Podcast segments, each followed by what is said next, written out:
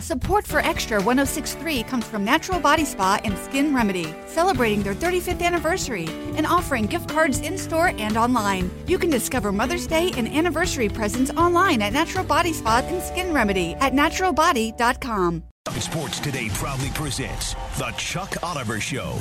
It's an inside look at everything college football. Now live from Atlanta, Georgia, it's time to talk college football with the reigning king of college football, Chuck Oliver, on Southern Sports Today.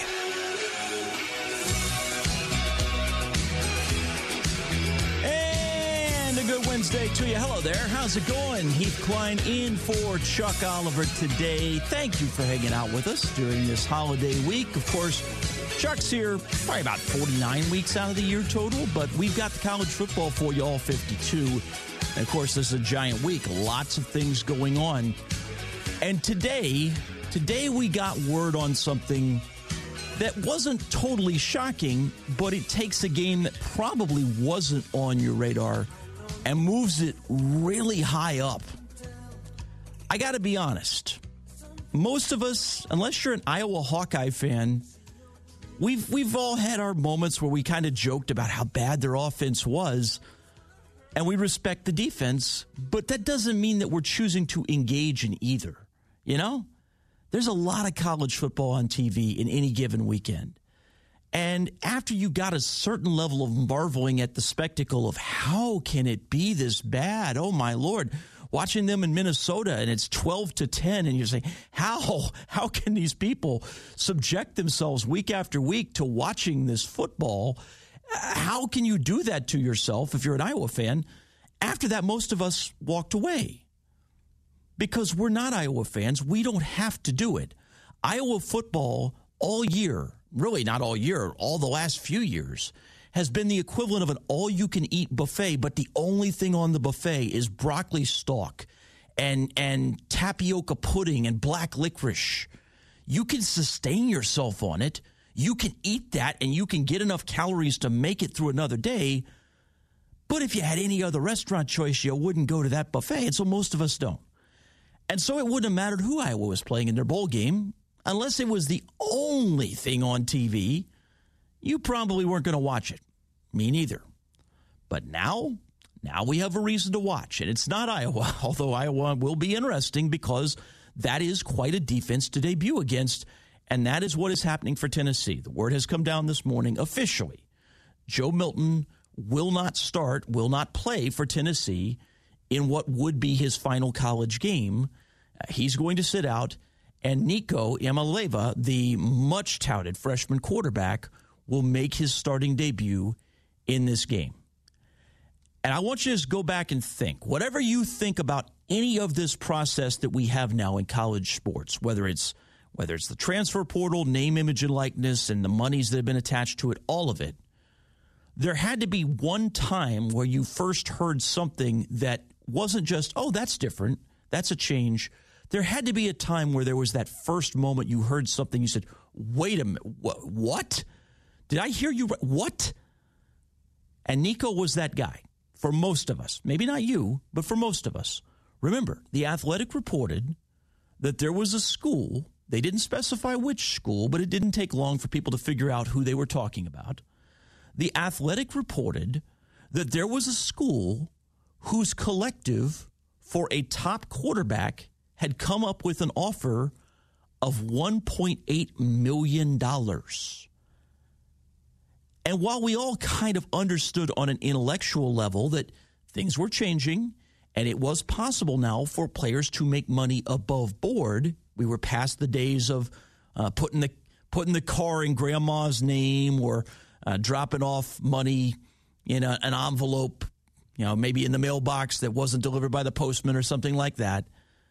It was one thing to know things had changed. It was another to find out that boosters wanted to win so bad at a school that they were willing to bet $1.8 million, not all just for 1 year, yearly, on a quarterback being the answer to their problems.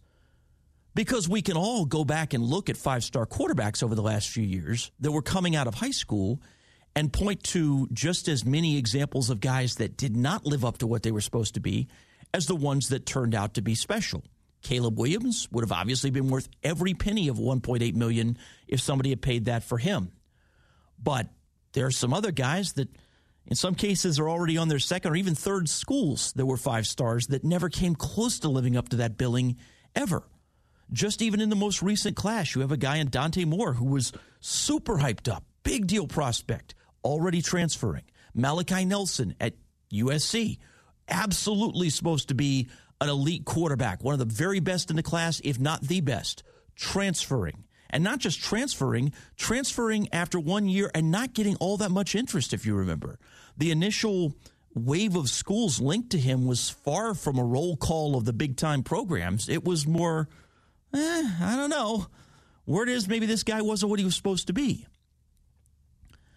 Everybody in Knoxville seems very optimistic about what Nico Iamaleva can be. And we'll see. Maybe he will live up to every dime of it like a Caleb Williams would have. But now we're going to begin to get a look. I think if you're a Tennessee fan, I think you love this because if it's good, if it's a strong game, he's putting it together against a really big-time defense. Again, Iowa, make all the jokes you want about Iowa's offense, but their defense is the only reason that program won 10 games. Phil Parker won Assistant Coach of the Year for a reason because they have had to carry this anchor that is the offensive scheme Brian Ference has run the last few years. And so you're getting a chance now to see your star quarterback debut against a team that knows how to game plan, knows how to execute. Now, do they have top to bottom the kind of athletes he's going to see week in, week out in the SEC? Probably not, frankly. But what they do have is really sound, excellent football players at every position. This is not a team that you can just go out there and on pure athleticism just put up a ton of points. And so we'll see. We'll see what he looks like against them. And if he has an okay day, you feel good about it. If he has a great day, you feel fantastic. But even if he has a bad day, you say, hey, you know what? Now he's got that first learning experience against a really tough opponent, and now you get all of spring, all of summer, all of fall to get him ready, and we'll see how much better he can look the next time out. So, I mean, unless he goes out there and just throws passes that look like he's throwing them like Garo Yepremian from back in the day, short of something like that, I can't imagine a day that goes poorly enough that it would really kill Vol fans' excitement for the prospects of what he could be as a quarterback. But now, all of a sudden, you've got a game that goes from being must-not-see TV to one that, to me, is as interesting as any bowl game we've got that's not one of the actual games of the playoff. There's some other games we're going to get you ready for today that I think, for different reasons, are pretty interesting as well. We obviously can't get into, with a guest, every single game going on this week. There's too many of them.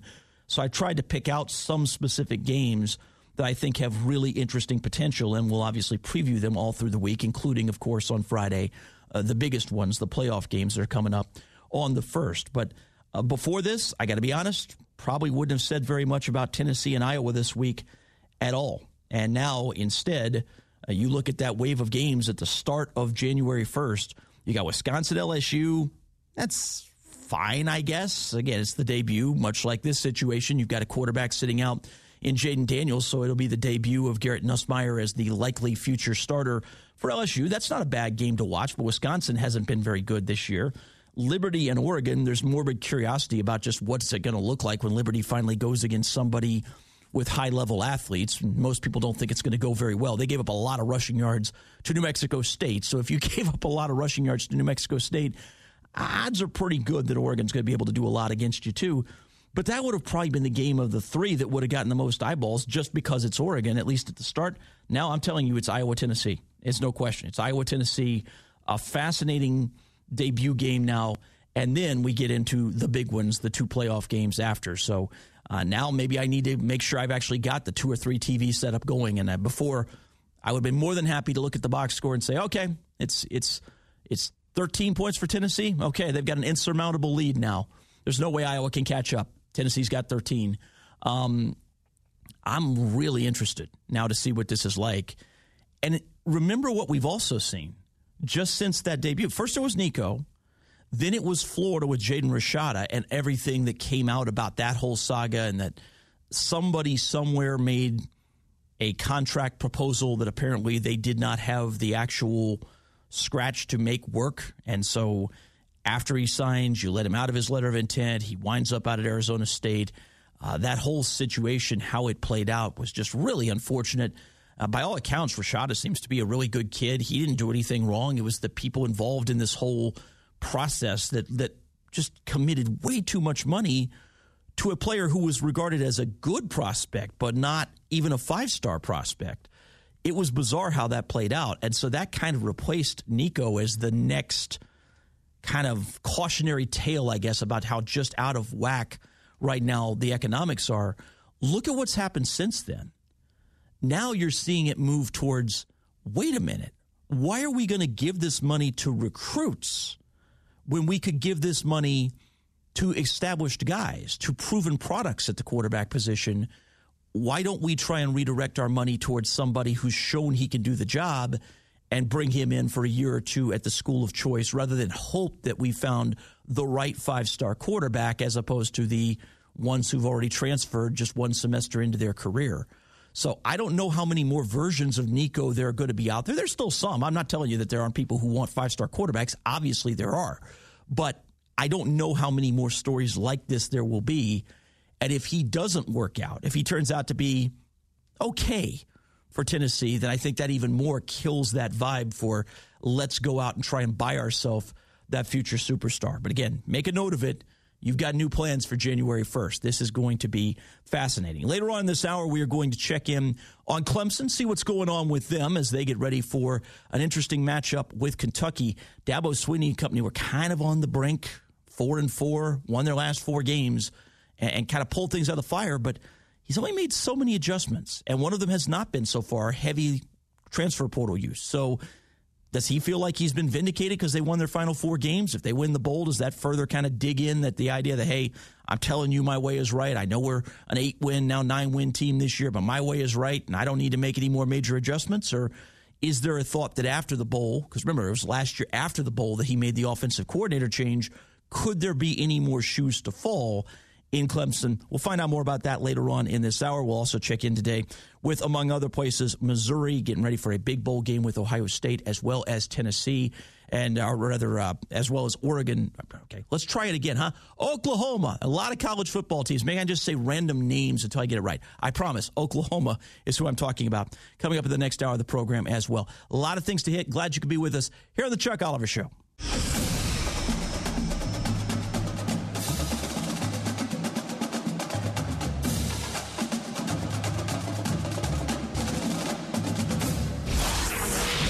Now more college football talk with the king of college football. It's the Chuck Oliver Show on Southern Sports Today.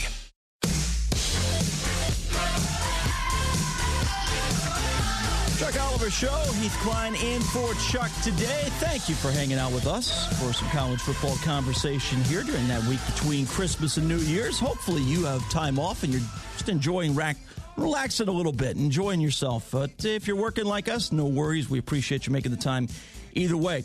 One of the things, obviously, that is a storyline, continues to be a storyline for all the bowl games coming up this week is who's playing, who's not. We thought we had an answer yesterday on what the status might be for at least a couple of guys at Georgia, because Georgia has been saying, at least according to Kirby Smart, guys who are healthy right now, he anticipates, will play, but there are some guys who are not healthy. And one of the guys who pretty clearly was not healthy was Brock Bowers, did not even get off the team plane in Miami. But for what it's worth, they're at least leaving the door open. Maybe. I think there's probably about as good a chance of you playing in the game as Brock Bowers. But regardless, Georgia tight ends coach Todd Hartley saying this morning, quote, if he's healthy enough to play, then he'll play. And if he doesn't, we'll see what happens after that.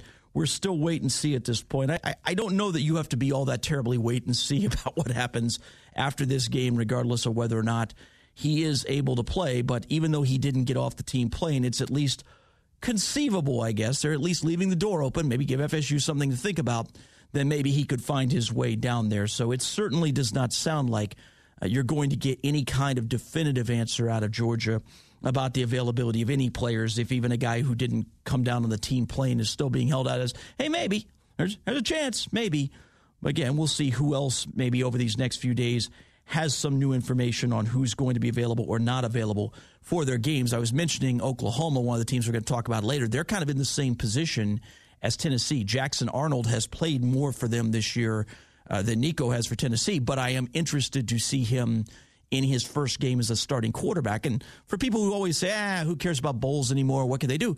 That is exactly what we can get out of some of these bowls. It's not necessarily a representation of what these teams were in the regular season always, but it can be a chance for us to see what happens when some players that haven't been on the depth chart all year get moved up because of the need for more guys to be available for the bowl. Who does something to stake a claim and say, I might be somebody who could be a major factor for you next year? So I always enjoy seeing who does that. I want to take a quick look at the transfer portal team rankings, because as we've talked about on this show, there's a lot going on right now with trying to figure out for each school what is your right formula. There is not a one-size-fits-all formula that's right for everybody. So far, for example, most famously, a Deion Sanders at Colorado seems to be living largely off the transfer portal. They have not signed double-digit high school kids yet this year for their class. They're getting kids out of the portal. It's not as big of an overhaul as last year when he literally took more kids out of the portal than Colorado has scholarships, 86 to 85. It's not that, but it seems pretty clear right now that Deion Sanders is focused on the idea, we have to win quickly, we have to get better now. I'm not interested in bringing in a three-star high school kid and hoping 3 years from now he's ready to be a big-time contributor. That's not what I'm looking to do in Boulder. So that's the extreme. And then you've obviously, as our next guest will talk about, got a guy in Dabo Swinney who's chosen so far to almost entirely pass on getting kids out of the portal as a way to make his program better. Everybody's trying to find their middle ground. And at the moment, the team that ranks at the top of the transfer portal is Ole Miss. I think this year is a perfect example of how some teams are going to play the portal in future years. Is it realistic for Ole Miss to contend for the playoff every year? Is that something we believe can happen?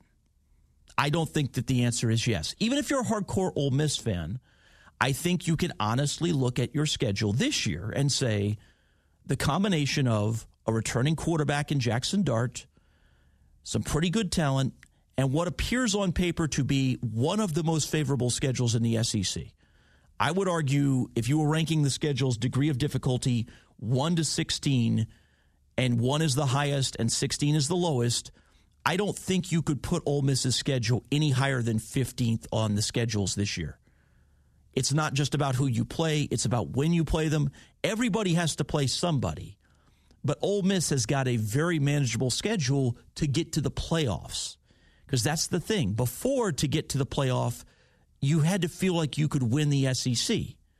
And Ole Miss has never even made it to Atlanta, so it's hard to make a case why Ole Miss was going to win the SEC when they've never even won the West. But now things are different. Now you don't have to be good enough to make it to Atlanta to be playoff good. Missouri is not a team that was good enough this year to make it to Atlanta, but Missouri, if we had a 12-team playoff, would absolutely have been in the 12-team playoff. And Ole Miss would be positioned as well to be a team that could very easily be in the 12-team playoff. We can't know 100% what the committee would have done if they were picking teams, because it's clear by putting FSU at 5, they didn't put a ton of thought into what they were doing after the first four. But you'd feel pretty good about your chances right now if you're Ole Miss. And when you look at that schedule for next year and what you've got coming back, and the fact that some of the teams that you have to compete with, you might be catching at a decent time. Teams that are transitioning at quarterback. Teams, in some cases, are transitioning their coaches altogether. There's some things about this schedule you really like. Do I think that Ole Miss will be top of the transfer portal every year? I don't. Even though Lane Kiffin has shown that he is good at recruiting out of the portal, I think he and Ole Miss have made a conscious choice to say, this is our year to get in the playoff. Throw the resources at 2024 specifically. I think they will be in the top 10 on the portal most years. I don't think they'll be at number one. But this year, almost everybody that they want, they have gone out there and they have gotten. It has been clear a major resource commitment has been made. After them, you got Colorado, you got Louisville, you got TCU, Texas Tech as your top five. Your next five, South Carolina, Kentucky, Vanderbilt, Arizona State, NC State. So what does that tell us? None of those teams are teams that you would say year in, year out, you expect to be even the best two or three in their conference. None of them. This is where I think we're going. We're going to have the very best programs, the Georgias, Alabamas, LSUs of the world and the SEC, continue to largely do their recruiting from the high school ranks, and they will then go into the portal, and they'll get enough kids in the portal to meet their needs, but what they won't do is they won't rely on the portal for a massive infusion of talent.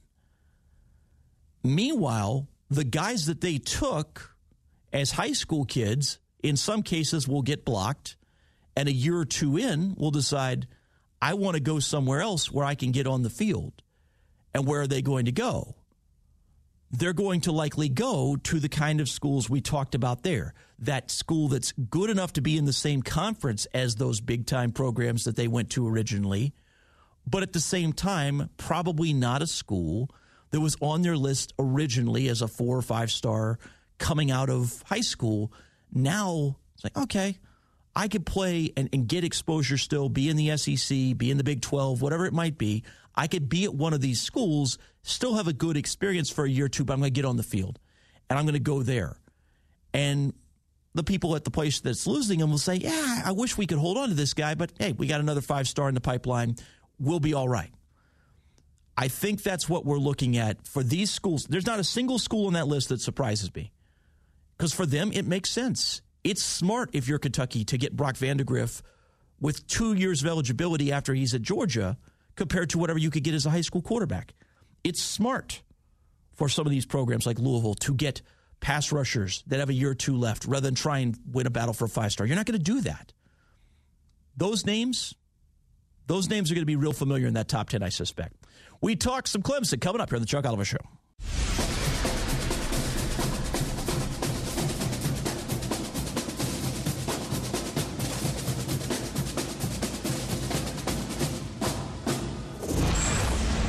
Back to Southern Sports Today and the Chuck Oliver Show. In today's fast-paced world, your business deserves banking solutions that are as dynamic and cost-effective as you are. Solutions like free business checking from LGE Community Credit Union, free online and mobile banking, no minimum balance required, plus no maintenance fees and dividends on your balance. At LGE, we're a smarter way to bank. See what's possible for your business at lgeccu.org. No monthly maintenance fees. Other service fees such as NSF, overdraft, wire, and stop payment fees still apply. Not all businesses will qualify. Membership eligibility and base savings account that keeps a $5 minimum balance required. Support for Extra 106.3 comes from Natural Body Spa and Skin Remedy, celebrating their 35th anniversary and offering gift cards in-store and online. You can discover Mother's Day and anniversary presents online at Natural Body Spa and Skin Remedy at naturalbody.com.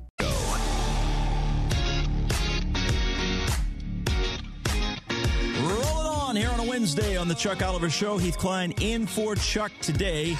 Again, so many bowl games, lots of interesting angles on all of them. So I said, let's check in on a few of them here over the next couple of days, see what we can learn about some of these teams in these games. One I think a lot of people are curious about, not just in this game, but really what's going on overall with the program, is Clemson. And joining us right now, a man who spends a lot of time thinking about exactly that, is Lawton Swann. You can check him out, ClemsonSportsTalk.com. Lawton, how are you? Heath, I'm doing well, man. Hope you had a Merry Christmas and the holidays have treated you good. Ah, couldn't be better, and certainly hope the same for you. Are you in the car on your way to Jacksonville? Is that where you're headed? I know you're riding today. Is that where you're going? Yeah, it's funny. No, I'm actually going to visit my dad, who lives kind of down that way. I'm going down towards Buford. So I do have on the Jacksonville Jaguars hoodie today, though. So you got me halfway there. All right, so they're headed for Jacksonville. I guess they're already in Jacksonville. They'd be a little late getting there at this point for the week of the game. What, in your mind, do you take from the way Clemson closed out this season? Because they obviously had a really difficult first 8 weeks. You know, you're losing to a team like an NC State again, and people are saying, hey, this thing's not working. And then they finish out with a 4-game win streak. So Dabo Swinney makes changes to both sides of the ball when it comes to coaching on the lines. But other than that, so far, it hasn't been maybe the level of change some people thought he might make. What do you take from the last month and what it says about the program and where it is right now? Well, you know, certainly I think in an era where we see players that opt out of bowl games and transfer and you know, so I don't want to call it giving up on their team, but you kind of feel like that's the nature of where we are. It was a team that didn't give up, right? And so to finish the way they did, certainly offensively against South Carolina, they struggled, but they found a way to win that one and ultimately got to an 8-4 year with a chance to get to 9 wins. And, you know, this has been a team that's been accustomed to 10-win seasons. And, you know, Dabo Swinney's kind of harped on the fact that, you know, the consistency that this program's created, you know, is really just a few programs have matched it in the history of college football, Florida State, Alabama. And so, you know, I think that that's kind of what you see is that, yeah, there's a disappointment in the fan base because of the success that they've had for so long. But I think you feel like the future is bright. I mean, they've got a ton of guys playing in this bowl game who are freshmen. I think you saw freshmen throughout the year, specifically late in the season.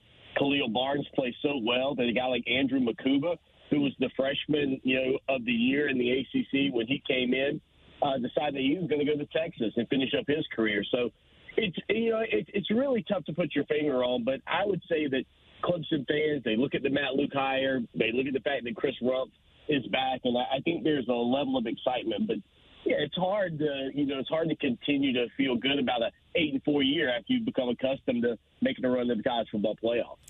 Yeah, both of those guys did buck a trend with Dabo Swinney, and that's what I think is interesting is that last year he, after the bowl game, did make the move to go bring in Garrett Riley, someone who did not have a previous connection to him, to the program, brought him in as OC, but he didn't let him make other moves on the position coaching side offensively to have other guys who maybe are also familiar with what he wants to do and know how to teach it. He didn't choose to do that, and he had leaned on this idea that he was going to grow his own coaching talent. So a guy like a Thomas Austin has never worked anywhere outside of Clemson, played there, grows up there as a coach, and then becomes the full-time coach on the line.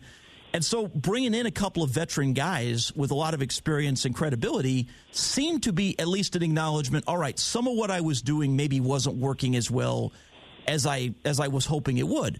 But at the same time, he still has several guys on the staff that do fit that description of somebody that seems to be there as much because of their familiarity with Dabo and how Dabo likes to do things as necessarily how they're regarded as position coaches. And he still does not appear in large part to be willing to do much out of the portal. So how much, if at all, can we say Dabo has really changed his approach here? Yeah, I think that the bigger of the two moves for me was the Thomas Austin move. And one with Matt Luke, when you see the fans from Ole Miss on social media, just talking about the type of guy he is. I mean, you feel like he's going to fit well with what Clemson wants to do. And it was pretty apparent the offensive line had its struggles. And I would say, you know, when you look at the DJ Uyunglele years and certainly Cade Klubnik's season this past year, you know, a lot of those offensive issues have come down to the fact that there's just a lack of time in the pocket for the quarterback to really do a whole lot. And it's asking an awful lot of anybody when you don't have a great offensive line in front of you, or maybe it's not that they're not talented, but maybe it's technique. And I think that's kind of the goal that they have. So seeing that Thomas Austin was a guy, like you said, that played for Dabo Swinney, kind of grew up in the system, for him to make that change, that was the more significant change for me, because Lemansky Hall and Dabo Swinney's relationship goes way back. But Lemansky Hall is an older guy, you know, and certainly he and Dabo Swinney, it was a little different, right, in the way they termed the transition. For one, you know, it was Lemansky Hall's going on to other, you know, other things that he wants to pursue. And then for Thomas Austin, it was basically he was relieved of his duty. And so I think from that standpoint, that's where the Thomas Austin firing is so different from the norm, because he really is a guy that's grown up right there in that system.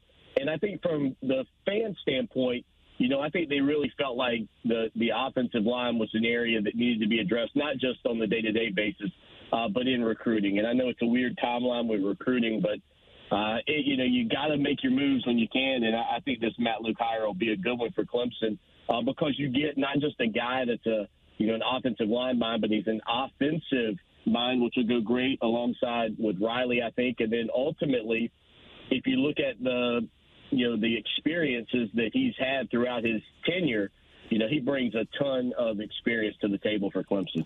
Yeah, I don't know if Dabo is the kind of guy that would lean on somebody having been a head coach to get some perspective of, hey, how did you do this? And Luke obviously didn't have that long a head coaching stint at Ole Miss, but it's still the first time in a while he's had somebody in the building who does have that head coaching experience in a coaching role. And he's obviously got some other guys that have been involved with the program through the years. But for one of the 10 on-field coaches, this is the first time in a while he's got a guy who's actually had some head coaching experience. So we'll see if that pays off.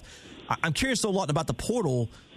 Again, I understand he has always advocated for the idea that he believes he can develop his own talent and that he's somehow, if he goes out and gets kids out of the portal, he's kind of disrespecting his own guys by saying they're not good enough. But it's pretty clear that you have other programs that are the high-end programs you're trying to compete with if you want to be back in the level that Clemson was in the middle of last decade. They're all going and adding select pieces. They're not going wholesale, but they're adding select pieces to fit wherever they see there's a void. He continues to have guys leave. Bo Collins, you could argue how good Bo Collins is, but that still is a receiver with meaningful game experience in your system, and he's leaving.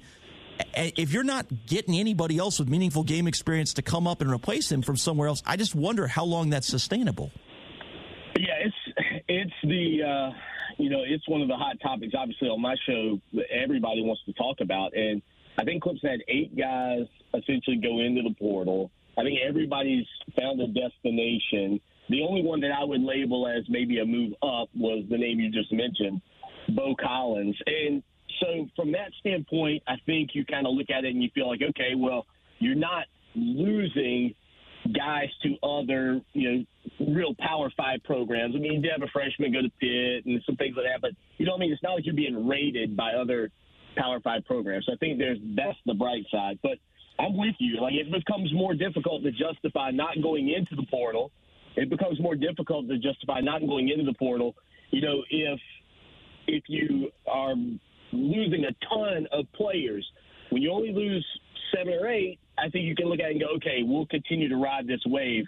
But I can tell you, if the exodus ever became so large, right, like if it ever became 13, 15 guys, I don't know how you don't go into the portal to get players. And I'll give you a prime example of one, and I'm not suggesting that Clemson should pick this kid up.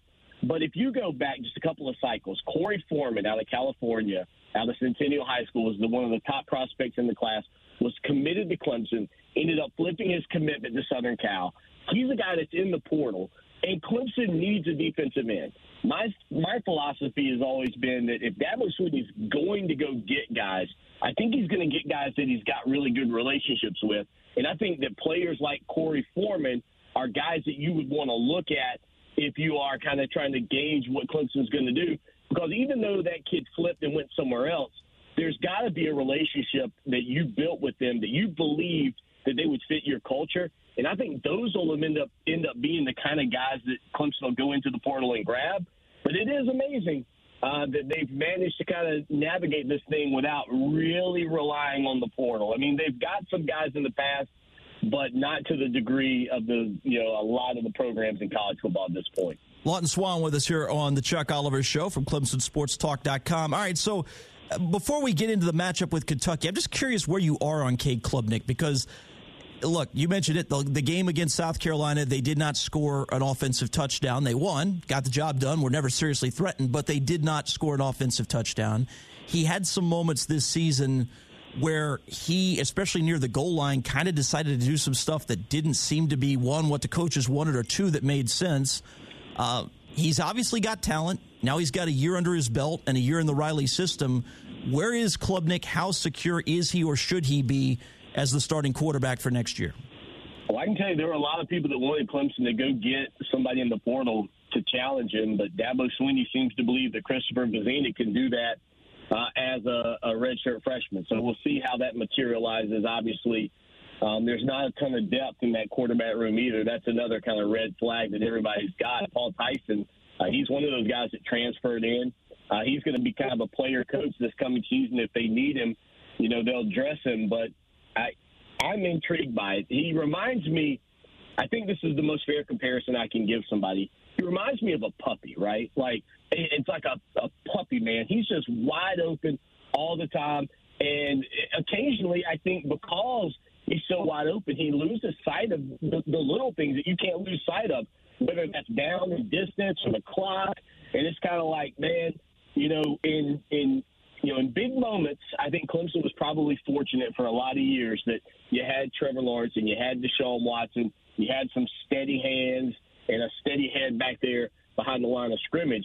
Well, still to this point, Cade Klubnik, in a large part, has not shown in those crunch time key moments, even going back to last season in his first start in the Orange Bowl against Tennessee, where Clemson lost the possession right in the red zone, late in the quarter, late in the half.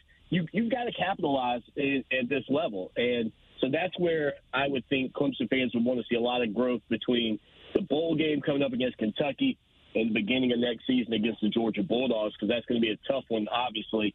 It's just, you know, from a maturity standpoint, you can't be a puppy anymore. At some point, you got to grow up and be one of the big dogs. And as for the matchup with Kentucky, you're talking about a Wildcats team that, yeah, they destroyed Florida in the first half in their building and then really didn't accomplish anything else of note until at the very end of the year, where obviously they knock off Louisville, come back, win that game in the fourth quarter. So they're coming into this game probably on the highest note they've been all year. What do you make of the matchup with them? Well, I think, you know, when you look at it, they don't have, from a wide receiver standpoint, they didn't have great numbers this year. But mathematically speaking, they may be one of the most balanced wide receiving groups in America. And so from that standpoint, I think that's where the challenge will be for Clemson, because the Tigers, like I mentioned earlier, they got a ton of freshmen starting on the defensive side of the ball, especially in the secondary. Shelton Lewis is going to be starting at one corner. Avion Terrell, another freshman, is going to be starting at the other corner. So it's going to be, I think, a battle between a guy Clemson's fairly familiar with in Devin Leary at quarterback, and then obviously the wide receivers there at Kentucky. And if, you know, they get the best of the Tigers through the air, then I think it'll be a tough day, because that running back, man, I'll tell you what, that guy's a hoss that they've got. I think he's, about 850-some-odd yards this year. I mean, he's been tearing it up. So I just think Clemson's got to do a good job in the secondary, and if they do that, and then obviously offensively, they got to make plays. And as long as Antonio Williams is healthy, mixed in with Tyler Brown, I think that gives Clemson a pretty good combo there at the wide receiver spot. And then obviously, Will Shipley's willingness to play in the bowl game. We don't really know what he's going to do, if he's going to go pro or come back for another season. But in an era of opt-outs, it's always good to have your full complement of running backs heading into a bowl game. Lawton Swann, you can check him out at ClemsonSportsTalk.com, Clemson Sports on Twitter. Lawton, safe travels, man. Appreciate you making time for us here on the Chuck Oliver Show. Absolutely, brother. Always appreciate you. That is going to be a really interesting game, because, again, last year it was after the bowl didn't go right that the Dabo Sweeney said, you know what, I'm going to make the change. I'm going to go with Garrett Riley. Maybe he would have made it even if they looked great against Tennessee, but it seemed like at least that poor showing in the bowl game was part of what initiated him feeling like he needed to do something else. I don't think he's going to make that kind of radical change this time around, but maybe there are some things, if it doesn't go well, that at least lead him to reconsider whether or not this has been as turned a situation from where it was a month ago as he felt like it was. It is the Chuck Oliver Show. Last night we had some bowl games. Yesterday afternoon we had some bowl games. One particular coach has my attention coming out of yesterday. I wanted some quick thoughts on him and why you should keep this name in mind for your future if you are an SEC football fan especially. That's coming up here on the Chuck Oliver Show.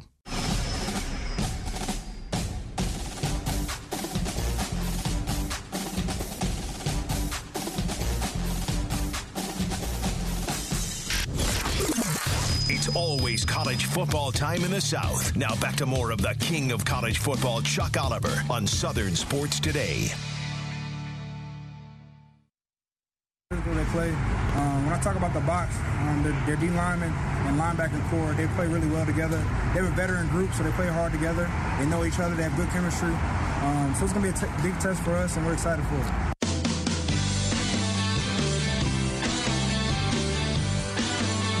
Would be the voice of Jalen Milroe talking about this week, and the opponent coming up, of course, is Michigan. We'll see what they can do with that opportunity when they get the Wolverines coming up on Monday. Going to be a mighty interesting game. Again, it just seems like there's kind of this universal consensus of, oh, you know, it's going to be Alabama. I do feel like Michigan has some people that probably are overrating how good they are based on a very limited body of work. But I also think that there's some people who are giving Alabama way too much credit off of just the Georgia game for having all their issues worked out. And the facts are Alabama did play its best ball down the stretch. The game against Kentucky was the most complete game they had played in weeks when they played that. And then obviously the Georgia game is hugely impressive. But even with a month to get ready, even with the fact that Saban is a master coach and certainly will spot things and come up with ways to show some stuff to Michigan they haven't seen yet, I just think some people are looking at history and saying, SEC, Big Ten, SEC's going to win. Big Ten doesn't typically win these kind of matchups. This is still nobody's idea of a classic Alabama team at its best. I do think Michigan's gotten a little bit overrated for what they were coming into the year, supposedly, versus what they've turned out to be. I know J.J. McCarthy is supposed to be healthier, a month of time not to have to play in a game. Maybe we'll get him closer to the player that he's supposed to be when he's at his best, but I'm just a little puzzled how many people, just universal consensus seems to be, Bama's got him. Maybe. I just think some people are taking some things for granted that are not necessarily true about this year's Alabama team in particular. So yesterday we had bowl action, nowhere near as high profile as that game, but important bowl action, I think, nonetheless, for some of these programs and what could be accomplished in them. The three games yesterday, you had Minnesota as the 1-5-7 team that got to play in a bowl. They beat Bowling Green. I'm not going to try and sell you that was some kind of critical game. Although if you're P.J. Fleck, it's probably a good idea to win a bowl game against Bowling Green if you can. When you already only won 5 games, losing to a MAC team in the bowl game probably wouldn't have been a very good idea. But beyond that, not a whole lot to take out of that game. The other two, however, I think, do have some useful stuff for us. The night game was Kansas over UNLV. This was a wild game for a lot of reasons. If you watched it, the officials called more flags in a game than I may have ever seen. It was insane. The officials wanted to make sure that they got the maximum amount of TV time, and some of the calls were just way, way unnecessary in that game. But you had big-time fireworks. Kansas wins the game 49-36, which was about the margin they were favored by, although then, because there were some rumors about the health of their quarterback, the spread actually dropped down to as low as 8 and then kind of moved back up once it became clear he was going to play. So you had some early controversy about what's going on there, who knows what's happening. As it turned out, again, Kansas would have covered, I think, every possible spread, or at least pushed it, by winning 49-36. But again, back and forth affair. After it was 28-7 Kansas, then UNLV got it down to 28-24. A lot of excitement in that game. If you were just watching it, fun plays. Kansas is genuinely now going to probably be in the top 20 at the start of next year, maybe even top 15, which sounds so bizarre to say. Like last year they were good, but it didn't sustain over the course of the year. This time they're getting Jaden Daniels back. Their tailback says he's coming back. They've got athletes. That team will actually be taken seriously from the start next year in a way I'm not sure Kansas football has ever been taken seriously. So that was the thing I took from last night. Impressive showing as well for Barry Odom and UNLV. No, they didn't win, but that program has been down for so long. They had a really nice year. I'll be interested to see if he can sustain that now and build off of it, because there's no reason UNLV shouldn't be better than they've been historically. But the other game yesterday you probably didn't spend a lot of time on was Texas State and Rice. Texas State wins. That's 8 wins for G.J. Kinney in year 1. They've already given him a contract extension, and the contract extension will pay him $1 million. Translation, if and when in the next year or two somebody comes from G.J. Kinney, they're going to be able to get him out of there. And somebody's going to come. That guy's impressive, man. That guy, the job he did, he took more transfers than anybody in college football except for Deion, and he flipped that roster in a hurry. Before the season, the win total in Vegas on Texas State was 4, and they got 7 in the regular season and now an 8th in the bowl game. He did a really nice job with that program. They're losing their defensive coordinator to Duke, so again, it's hard to hold on to your staff when you're at a place like San Marcos, so he'll have to show he can consistently make up for losses on his staff.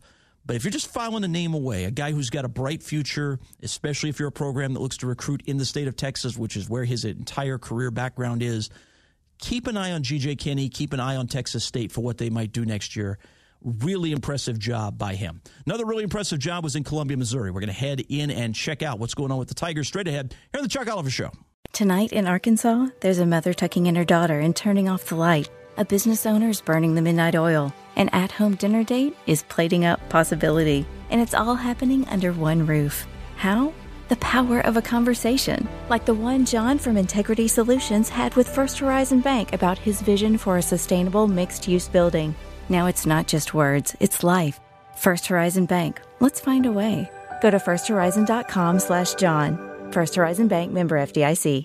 Support for Extra 106.3 comes from Natural Body Spa and Skin Remedy, celebrating their 35th anniversary and offering gift cards in-store and online. You can discover Mother's Day and anniversary presents online at Natural Body Spa and Skin Remedy at naturalbody.com. The fan is ready for Brave season. Are you? 3-1 smoked high in the air, deep center field, and heading for the horizon. A home run by Olsen. We're streaming every game of the Braves 2024 season free on the 680 The Fan app.